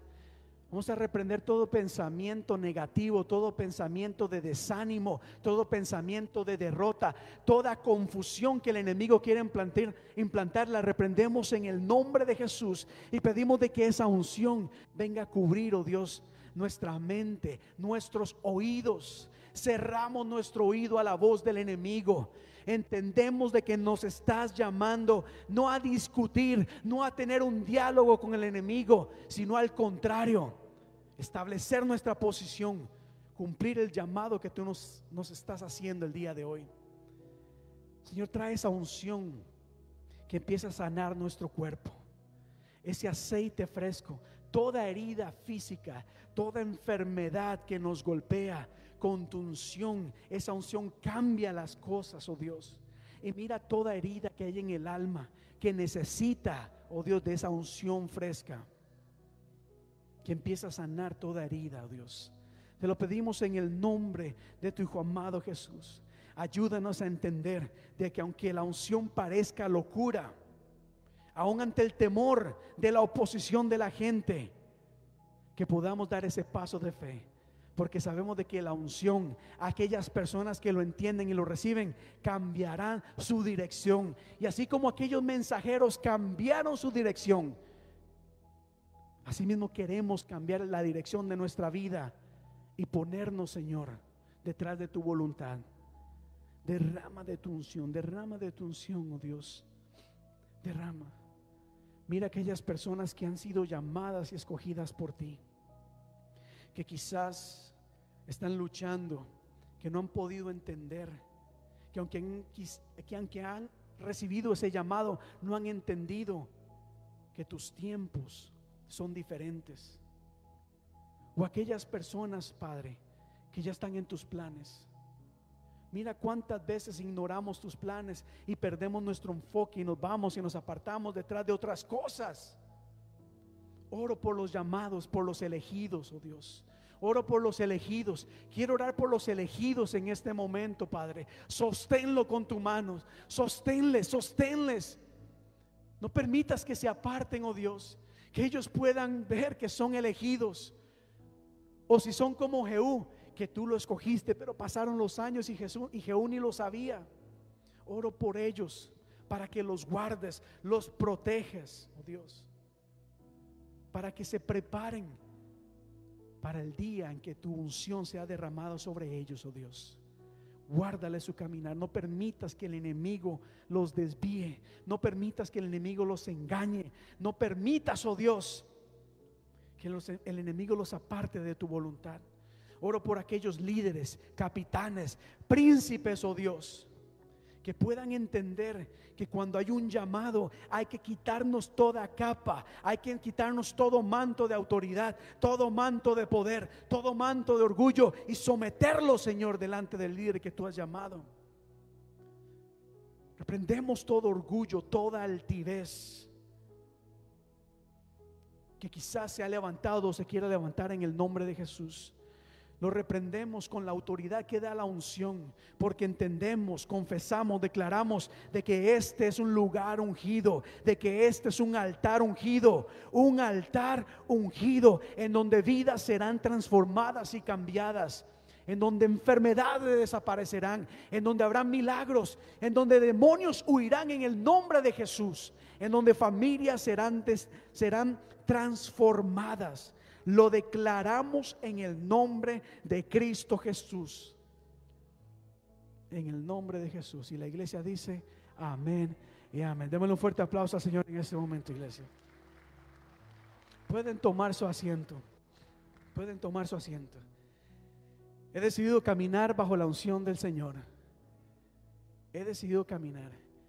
Un día quizás voy a abrir más mi corazón y contarles algunas experiencias que he tenido pero una de las, de las experiencias lindas, eh, bonitas, es que definitivamente cuando uno entiende el respaldo de Dios, hay un peso muy grande que cae.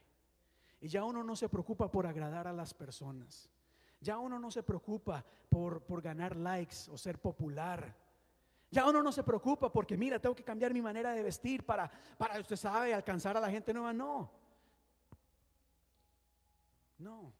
La unción no se fija en cómo te vistas o no. La persona que está ungida por Dios con saco, con corbata, con tenis, con lo que sea, el Señor lo va a usar de esa manera. Lo que pasa es que muchas veces acudimos a estos, eh, ¿cómo se diría? No sé, modas, estrategias para ver si acaso, no, no sigamos viendo a ver si acaso, confiemos y creámosle al Señor, que es la unción la que va a dirigir nuestro camino. Y de antemano se lo voy a anunciar. Quizás nos vamos a mover en una dirección que parece locura y la gente va a decir, wow, ¿qué está pasando? Ese pastor viene como un loco. No importa, porque sabemos de que esa locura va a generar un cambio. Amén. Ahora, última pregunta ya para terminar, y no me la tienen que responder, no me la respondan a mí. Siempre que pregunto algo, se lo hago entre ustedes y Dios. Pero ¿cuántos están dispuestos? Recuerda esos mensajeros, venían en una dirección y Jehová les dijo, cambia de dirección, más bien vente acá. Si, deseas, si quieres seguir con este grupo, quédate con esta gente, allá tú. Pero aquí venimos un grupo diferente, un grupo ungido. Y el mensajero dijo, wow, este grupo me gusta más. Y se metió atrás. No me contesten a mí, pero ¿cuántas personas están dispuestas a ser parte de este grupo ungido que se ha levantado para levantar el nombre de Cristo en esta ciudad? No me lo respondan, está entre usted y Dios. Pero el Señor si algo nos ha dicho es que con muchos o con pocos el propósito de Dios se va a cumplir el propósito de Dios se va a cumplir. Y la próxima semana voy a estar compartiendo un poco acerca de esa historia de Jonatán y su escudero. Una historia extraordinaria de cómo había un ejército del pueblo de Dios temblando de miedo porque había, el enemigo estaba ahí. Y dos personas fue lo único que tomó para que Dios cambiara la situación de ese lugar y el pueblo de Dios obtuviera victoria. Así que iglesia, muchísimas gracias por habernos acompañado el día de hoy. Les recuerdo la reunión de mujeres este sábado a las 4 y 30 de la tarde. Y eh, semana de ayuno y oración, iglesia, la última semana de octubre, viernes 25, empezamos lunes, perdón, sí, lunes.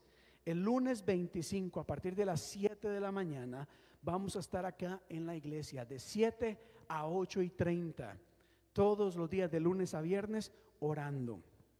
Entendemos, por supuesto, que cada uno tenemos responsabilidades, pero también entendemos de que cuando decidimos salir de la orilla, hacer cosas diferentes, hacer ese sacrificio de oración, Dios se va a derramar en gran manera.